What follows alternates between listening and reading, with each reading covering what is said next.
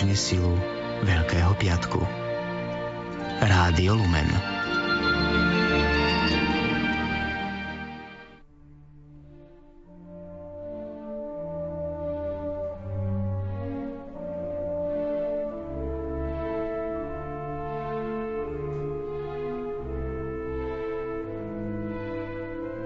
Vitajte, milí priatelia. Na dnešný Veľký piatok vám v nasledujúcich chvíľach vo vysielaní Rádia Lumen ponúkame úvahy biblistu profesora Jozefa Leštinského na tému Kríza Veľkého piatku. Hudbu vybrala Diana Rauchová a slovom vás prevádza Jaroslav Fabian.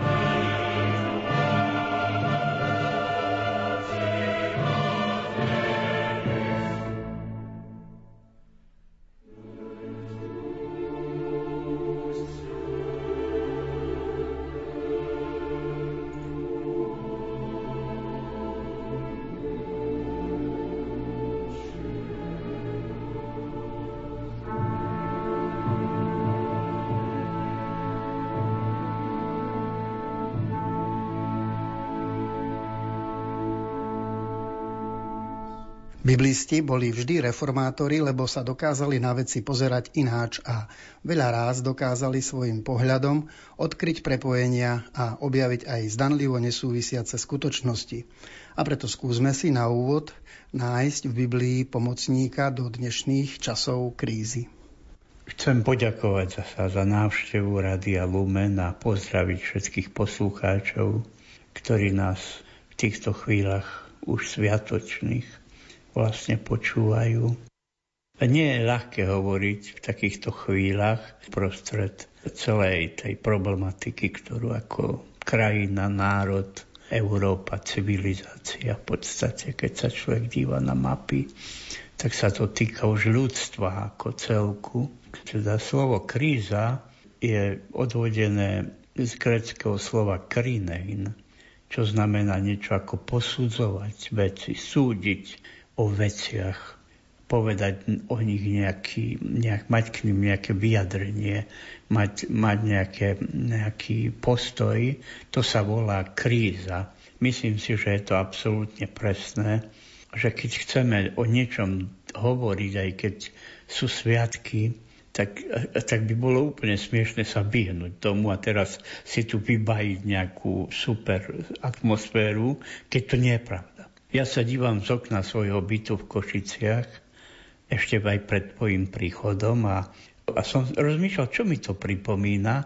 Už dlhé dni, do, samozrejme sú prázdne ulice, občas vidím tu nejakého človečika prejsť, park vedľa, obrovské nakupné Košic centrum je prázdne, je samozrejme zavreté. Všetky tie one hoteliky tu na penzióny pozatvárané. No mne to pripomína Veľký piatok. Myslím atmosférou z okna, keď sa človek díva si pamätám vždy, že zelený štvrtok bol taký bežný deň. Aj keď som do školy chodil, som vedel, že treba ísť ešte do práce, aj moji rodičia to vedeli a vedeli, že, že začínajú sviatky a že jak sa z práce v zelený štvrtok vrátia, večer začínajú obrady v kostole. Potom ako kniaz som videl zmenu, že do poludňa sme mali svetomšu s biskupom. Slúbili sme mu vernosť ako kňazi, cirkvi, Bohu, však tu prísav v kostole pri tej svetej omši svetenia olejov si tam kniaz, je to kňazský deň. A skoro vždycky sme si pohár vína vypili, dobrý obed s biskupom bol. Sme sa jak mali chlapci, a kňazi tešili na ten deň. Ja to v sebe nosím, ale večer už som vedel, že prídu ľudia, a nasledujú tie veľké veci, aj príkaz lásky, na ktorom stojí celé kresťanstvo. A to je miazga toho stromu zvaného kresťanstvo. Je príkaz lásky. Nič iné aj Pavol vraví, nie je väčšie jak láska, ktorú Kristus dostal samozrejme do takých súvislostí, o ktorých sa nám ani nesnívalo, jak to on chápal. Napríklad aj milujte nepriateľu. Nebudem pokračovať, že to rozum stojí nad tým, čo on požadoval od ľudí. A na druhej strane Eucharistia. Nie? To je centrum, to je niečo neuveriteľné. Máme Krista medzi nami. To je, to je čo, no čo už pre toho kniaza môže byť väčšie. Takže som vedel, že večer začína vážna vec už s ľuďmi. Už začali sviatky pre nich. To je zelený štvrtok.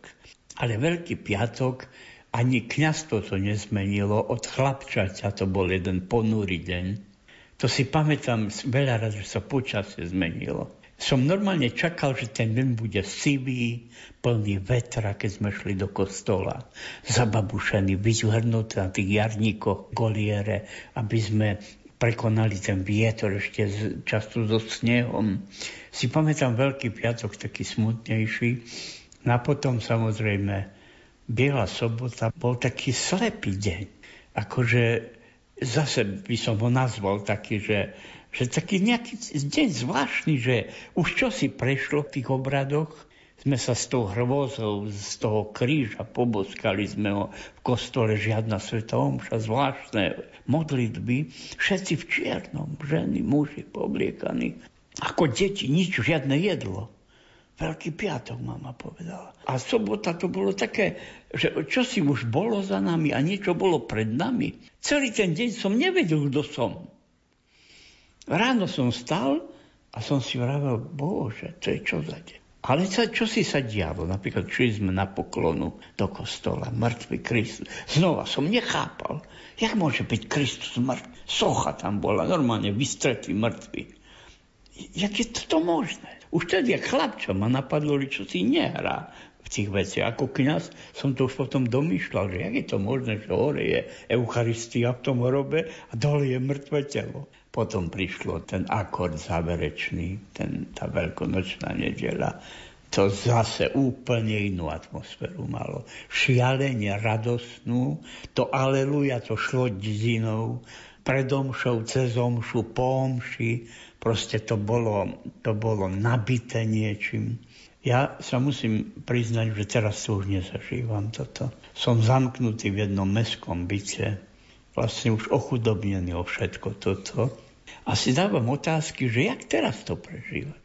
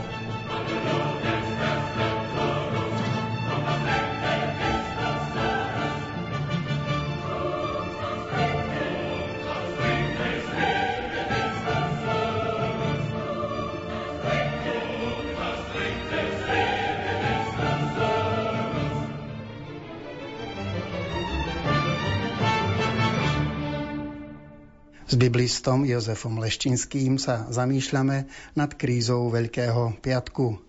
Vráťme sa ku slovu kríza. Ty si o nej povedal, že má povahu Veľkého piatku. E, skoro doslova. Ako, ani si nemusím pustiť Mozartové requiem. A, a sa cítim tak čudne. Zasiahlo to všetkých. Ale do tej krízy, do vysvetlenia toho, čo sa deje kolo nás, lebo je to vážne, veď takú krízu mám 65 rokov a to budú súhlasiť poslucháči naši. Však to sme nezažili. Možno pred nami zažili ľudia morové povstania, cholery, hej, vránov, to povstanie sedliacké kvôli cholere v nejakom 17. za kurudsko-labanských vojen e, storočí. Možno zažili ľudia vojny, ale, ale naša generácia si myslela, že sme bezpeční. A tu teraz sa len človek pozera, jaký bezpečný. To je čo za slovo, že cítiť sa bezpečne, keď človek cíti, že čo si neviditeľné, asi hrozba sa nad tým svetom znáša.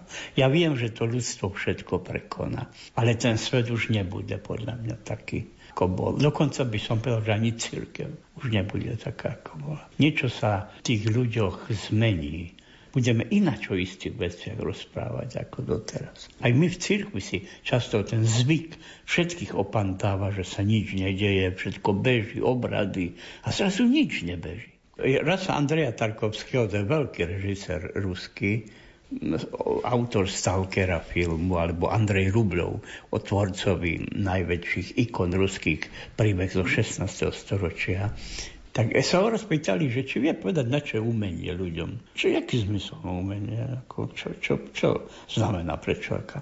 A Tarkovský povedal, najprv si treba dať otázku, kto je človek. Pred otázkou, na čo je človeku umenie, si treba dať otázku, kto je vôbec človek a aký je zmysel jeho života vôbec. A toho všetko, čo prijíma do svojho života.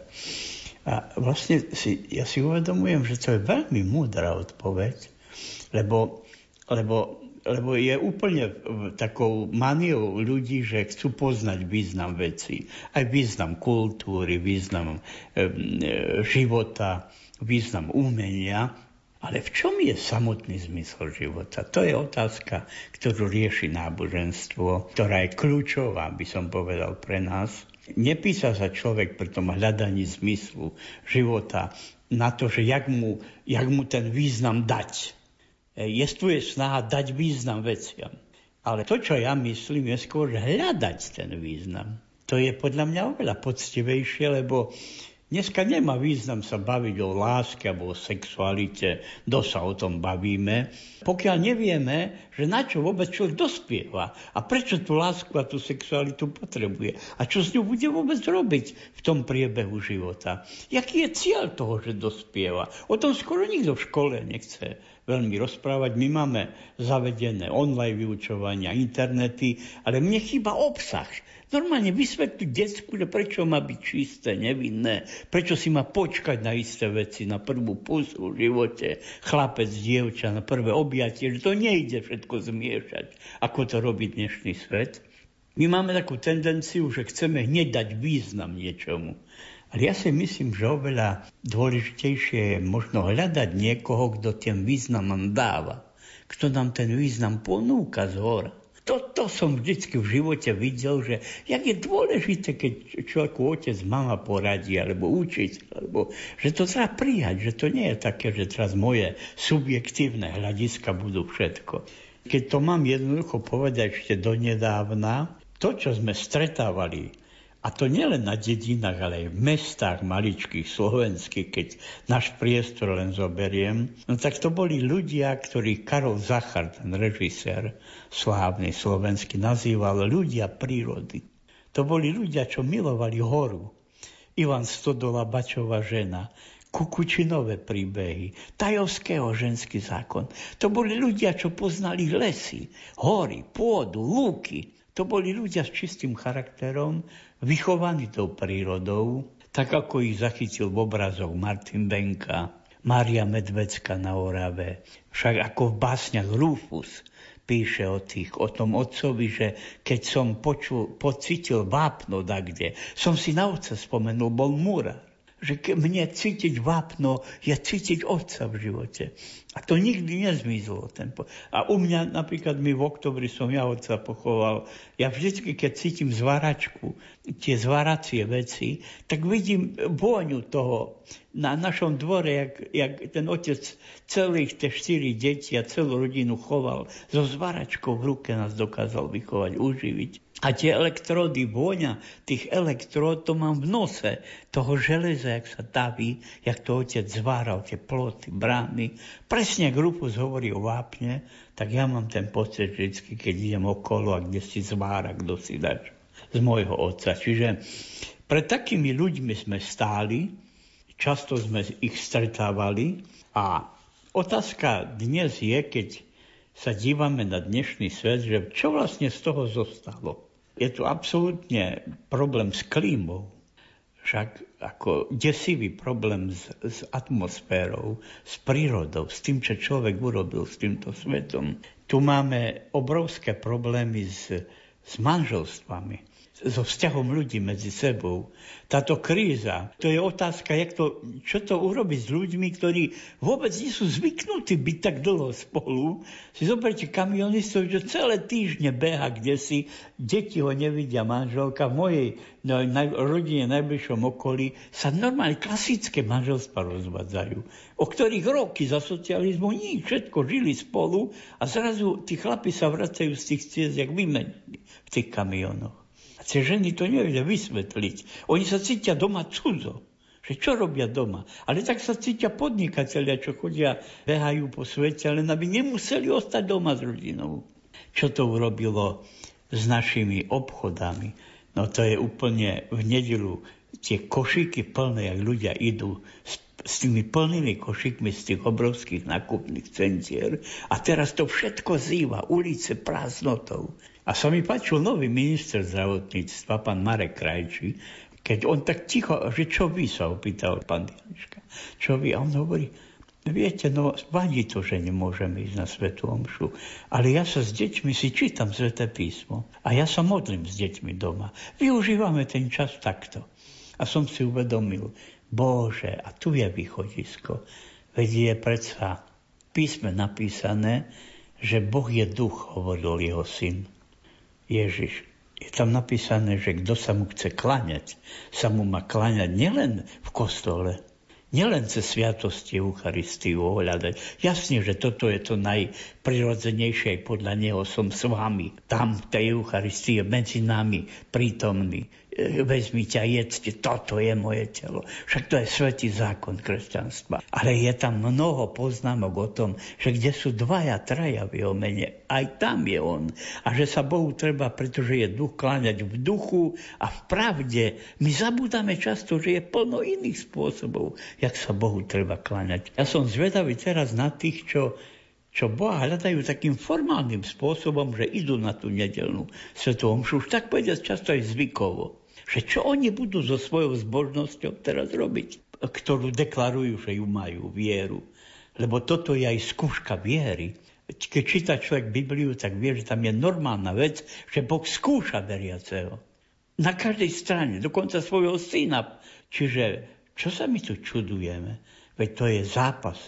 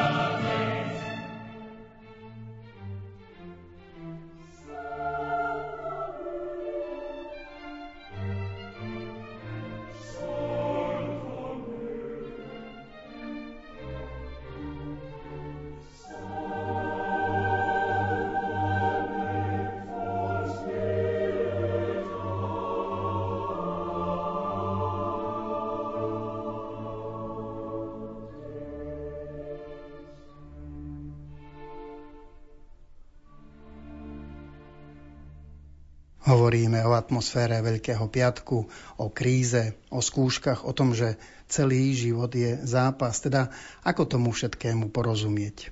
Tu samozrejme, že ma nič nenapadá väčšie ako text knihy, cez ktorú k nám všetko prišlo. Príbeh Krista, príbeh jeho otca, príbeh tých veľkých slov, ako je láska, duch, pravda, viera, nádej. A to je Biblia pre mňa. Chcem povedať, že církev naozaj na poslednom koncile vatikánskom upozornila, že ak má církev mať prorocký charakter, tak ten prorocký charakter spočíva v tom, že aj ona bude vedieť čítať znamenia čas. Teda znamenia toho, čo prichádza. Seni dei tempi znaky časov, že dokáže ich s tým, čo jej Boh dal, dokáže tieto znamenia sama pre seba, ten svet a církev čítať. Samozrejme, že tých znamení čias je v Biblii plno, ktoré riešia a ktoré ľuďom osvetľujú ľudia, ktorých napríklad nazývame v starom zákone prorokmi. A s jedným z nich bol aj, aj samotný Boží syn, ho nazývali prorokom, ktorý povstal medzi ľuďmi. A on podobným spôsobom ako tí starozákonní proroci sa pokúšal ľuďom svojich čias aj často na základe tých starozákonných príbehov osvetľovať, že čo, čo sú tie krízy, čo vlastne znamenajú pre človeka. Určite nás neučil ich bagatelizovať ako možno dneska niektorí pogrčia plecami povedia, no a čo, mňa sa to netýka. No tak len zdánlivo sa ťa to netýka. Ježiš bral tieto krízy so všetkou vážnosťou a pamätám, jak vravil, vy si myslíte, že tí, čo na nich spadla väža v Silove, boli menej vinní, ako ostatní. Nie, hovorím vám, aj vy ste vinní, tak, jak, na ktorých tá väža padla. A mohol by som hovoriť o mužoch Ninive, jak upozorňoval, ako robili pokánie, keď k nim prišiel Jonáš. toto pokolenie nechce, povedal Ježiš, robiť pokánie. No tak aj tak dopadne. Vždycky Biblia pre mňa znamenala, také dva obrazy som používal. Na jednej strane e, som vravel mojim študentom, že ona mi pripomína gobelin, na ktorom vždy je nejaký pekný obraz. Nejaká mozaika je na gobelíne. A vyzerá to nádherne, tie príbehy biblické ktoré Židia nazvali hagadickými. To sú tie rozprávania veľké však o, o knihe kráľov, Dávidovi, Šalamúnovi, o, o knihe Genesis, o Abrahamovi, o tých patriarchoch, o ich manželstvách, o Jozefovi, ako predali bratia. To sú neuveriteľné veľké veci však, že v tých hagadických, tých rozprávačských príbehoch naratívnych k nám prichádzajú tie veľké skutky Božie, gesta Dei, veľké činy, ktoré Boh urobil pre človeka v dejinách. Často som mal pocit, že ten gobelín je čosi pekné, ale v Biblii nachádzame zároveň aj v tých príbehoch niečo, čo nás vyrušuje. Je tam strašne veľa ako keby takých zlých vecí. Ako Biblia sa nevyhýba vraždám, korupcii, zneužívaniu práva, manželským neverám, vojnám, epidémiám. Všetko to tam nájdete. A znova otázka, že čo to znamená? Že je to tak zároveň aj to dobro, aj to zlo vlastne prítomné. Ja som hovoril svojim študentom, že ona má etiologický charakter, aj tia je príčina po grécky. Logos je slovo. Čiže etiologický príbeh znamená slovo, príbeh o príčine, prečo veci sú také, aké sú. Často tie príbehy, ako je napríklad stvorenie Genesis 1, ukazujú, ako ten svet vznikal, ako sa vôbec na tom svete dobro a zlo ukázalo. Prečo to zlo tu je? Kto ho zavliekol do sveta? Aké bytosti zodpovedajú za dobro a zlo vo svete? Presne to, jak s tým gobelínom, že keď ho otočíte koberec, tak zbadáte, že tam už taký pekný není z druhej strany. A to je presne ten obraz Biblie, toho gobelínu. Sú to príbehy, ale keď ich otočíte. Čo si je Biblia? Je viac rozprávka alebo tragédia? Ako jedna z veľkých kníh ľudstva, ktorý pochádza muzika, literatúra, čo ja viem, vytvarné umenie, architektúra. No z tej knihy pochádza všetko. Veda moderná, z nej pochádza. Tam sú začiatky myslenia. na jednej strane je skoro rozprávkové sú tie príbehy. Rozprávky sú jeden úžasný druh literárny, ktorý sa pokúša tiež opísať vzťah medzi dobrom a zlom. A, ale robí to takou formou, ktoré deti chápu. Hej. Nejaká prísne z nás stretne zlú strigu, tá ju zakraje, potom musí prísť nejaký princ, poraziť toho draka, vo vchode do tej záhrady, kde spýta šipková ruženka, potom ju poboská. No ktoré dievča si rado, čo dospieva, neprečíta. Chlapec taký príbeh. Kto nechce byť tým princom a tým tou ruženkou šipkovou. Ako deti vo svojej nevinnosti veria takýmto príbehom a Biblia trošku aj takýmto príbehom je. Ale by som povedal, že nás dospelých rozprávky už veľmi ako nenadchýňajú. Sa tak uspievame, keď čítame deťom rozprávky. A čo je pre nás dospelých potom? A pre nás dospelých sú tragédie. Biblia je aj tragédiou. Tragédia je literárny druh, ktorý ukazuje oveľa vážnejším spôsobom, že za zlo vo svete sme my zodpovední, nielen draci a nejaké vybajené strigy, ale my ľudia, na oko, ktorý normálne vyzeráme, sme zodpovední za strašné veci v tomto svete, pokiaľ sa sprenevríme tomu hľadaniu zmyslu života. Pokiaľ na silu dávame zmysel veciam, ktorým my vôbec nerozumieme. Toto je ten náš problém. Samozrejme, Genesis 3. kapitola je príbeh o tom, ako človek vzal do ruky svoj osud a absolútne sa vykašľal na Božie prikázanie a na Božie rady.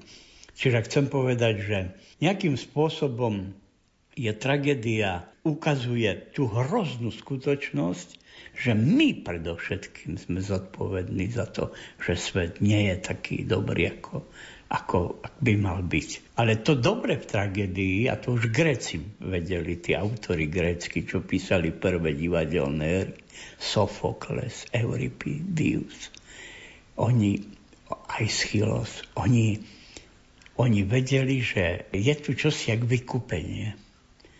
Že nakoniec je človek niekto, kto sa vie spamätať.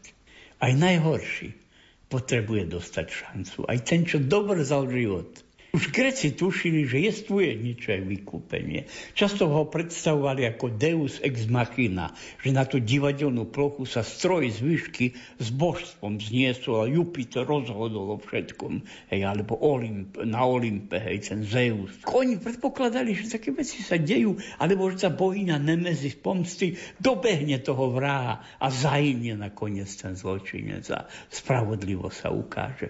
Ale samozrejme, Nemali sú dotiahnuté do konca. Ani oni tie väčšie otázky nevedeli celkom. Napríklad otázka, čo so smrťou, ktorú to zlo spôsobuje.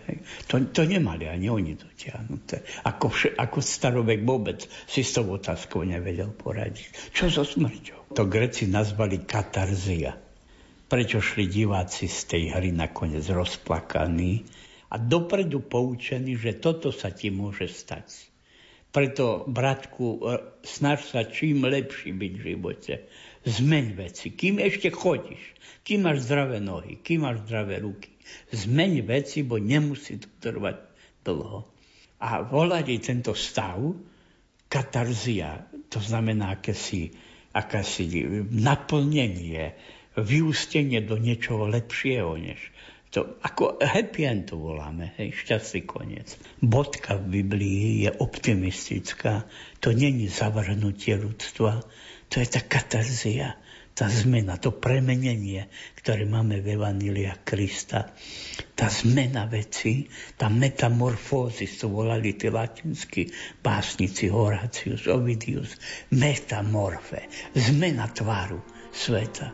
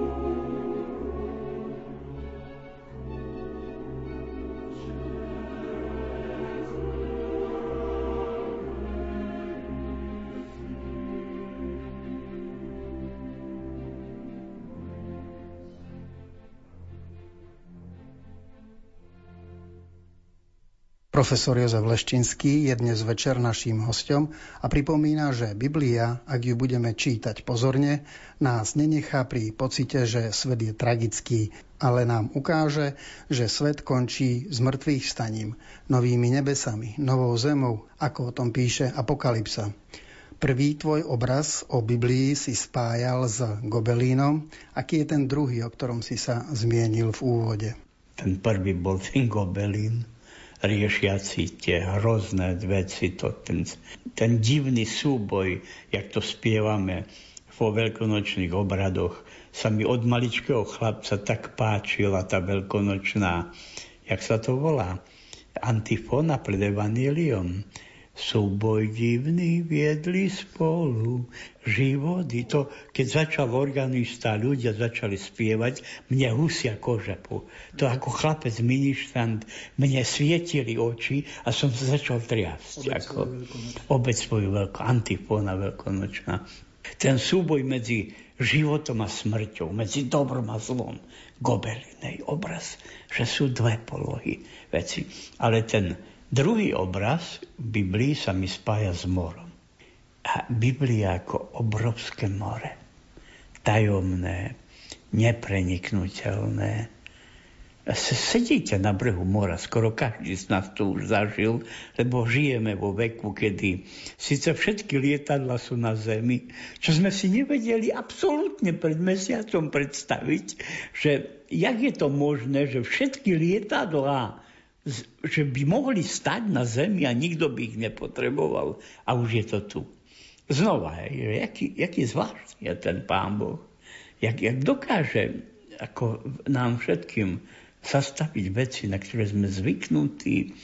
Naozaj akože sa, sa čudujem, že sa to nevidí, že prečo to hovorím, nie? Pred nedávnom ešte sme Boha vyškrtli z Európskej ústavy. A namiesto toho nastúpilo to, čo v jednom rozhovore pre internetové noviny som nedávno nazval blahobytné prázdno. To je to, čo spája sociálnu demokraciu s liberálmi aj u nás. Obidva poslal náš národ do penzie. Sociálna demokracia je v opozícii a liberáli sa nedostali, tí tvrdší do parlamentu ten národ nie je celkom slovenský až tak mimo. Chcem povedať, vycítili, lebo obaja ktorým ide o protichodné veci, sa podpísali pod tú istú vec v Európskom parlamente. Vyčiarkli Boha z, z ústavy a namiesto toho nastúpilo to, o čo im ide, blahobytné, ale prázdno pre ľudí. To znamená ničím nekrytý luxus som počúval pána Pelegriniho, keď pri posledných dňoch svojej vlády povedal, že to bol hrozné, tá telekonferencia európskych lídrov, že od tých najväčších e, šéfov až dole všetci rozprávali len o ekonomike. A keď pustím si dneska televízor, tak to bude dajme debata o ekonomike držím tejto vláde ruku, že je úplne iná, aspoň to deklaruje. Uvidíme, že myslí, chce myslieť na ľudí. Nie, že by aj ostatné nemysleli, ale si myslím, že tamto papalaštvo zatiaľ chýba. Bodaj by sa z nich nestali papalaši. Chcem teda povedať, že potrebujeme túto úprimnosť smerom k svetu, smerom k ľuďom a nie z ďalších, ďalšie papaláštva a svet založený len na blahobytnom ekonomickom prázdne, ako keby len o toto šlo.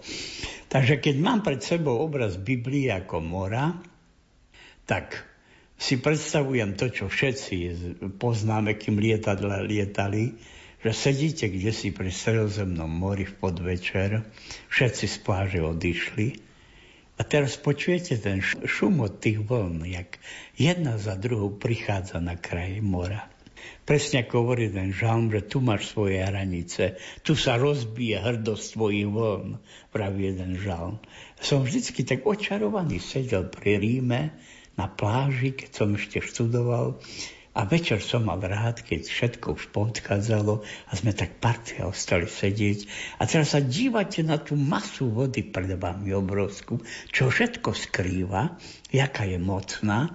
A teraz tie vlny, jak vychádzajú a sa trieštia na tom pobreží. Prečo spomínam tie vlny more?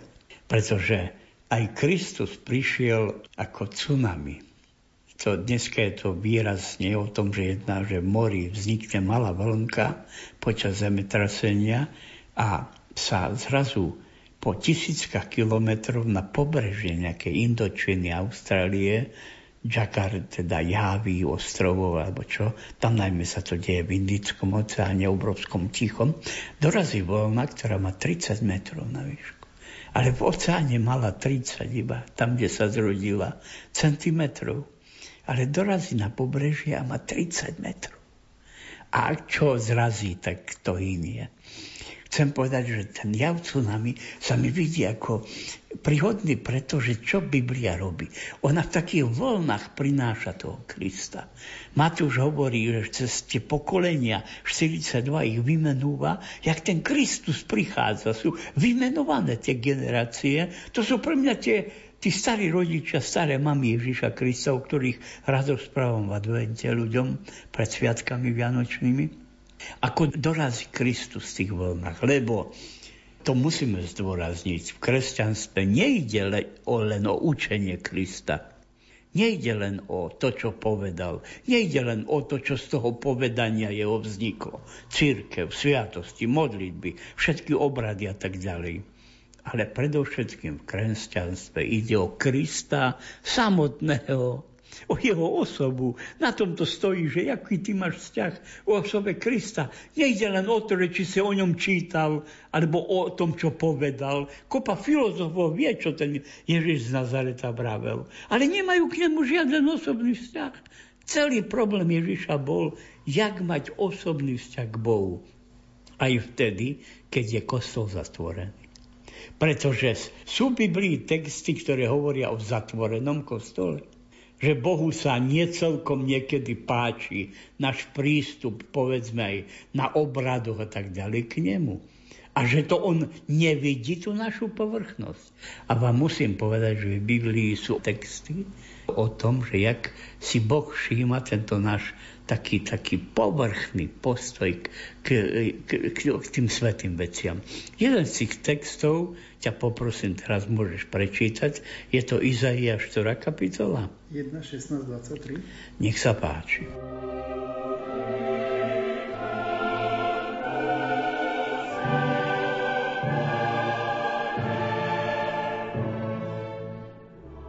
Čujte slovo pánovo, kniežatá sodomské. Počúvaj zákon nášho Boha, ľud gomorský. Na čo mi množstvo vašich obetí, hovorí pán. Nasýtený som zápalmi baranov a tukom krmných teliec.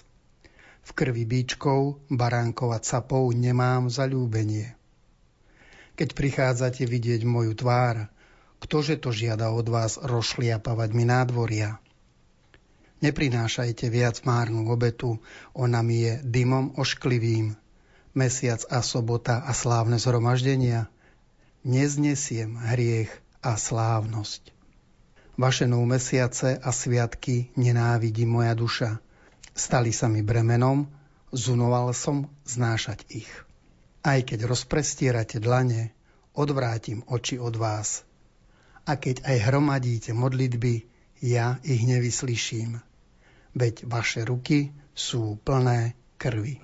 Nepochybne to je text, ktorý má tendenciu prorocký text, je to z pera Izaiáša, proroka 8. storočia pred Kristom. To je neuveriteľne ďaleká doba od nás a predsa píše jak žurnalista moderný, ktorý, ktorý sa postaví tak kde vzadu na obradoch do kostola a, a pozerá sa, že či tí ľudia z toho čo majú a či ako vlastne pre toho Boha prichádzajú. Čiže chcem povedať, že to otrasie každým tento text. Keď trošku len ten človek vie, čo to je byť zbožný a s čím ísť pred Boha, tak si hneď spomenie napríklad na to Ježišovo, že dvaja muži prišli do chrámu modliť sa. Jeden šiel až dopredu. A tam vravel, čo všetko robí pre spásu ľudstvo, aj Božiu, aj neviem koho. A druhý sa bil len v prsi, ani oči sa neodvážil zdvihnúť smerom k oltáru. A sa pýta Ježiš znova, tak, by sme ho možno vysmiali ako učiteľa. Úplne naivňučko sa pýta ten rabín z Nazareta, Boží syn. Kto z tých dvoch odišiel z kostola ospravedlnený? A odpoveď absolútne jak facka jasná bola. Aj tento text má tendenciu niektorých možno vytočiť. A si neuvedomia, akú strašnú pravdu odzrkadľuje pre nás v momente, keď aj dnes sú kostoly všetky, opakujem, zatvorené. Ale ja keď sa dívam na to, koľkým sa stále pozdáva, že by mohli poslať na jatky svojho blížneho, len preto, že má iný názor. Keď sa dívam na obrázky z druhej svetovej vojny, z prvej, na tie milióny mŕtvych, dokaličených ľudí. Tak čo si mám myslieť o tej civilizácii? Toto sú strašné veci, pred ktorými nastávajú krízy a ja by som si nedovolil tak veci hovoriť, keby som nevidel aj v mojej generácii jednu z nich, o ktorej sme ani netušili, že niekedy na nás príde.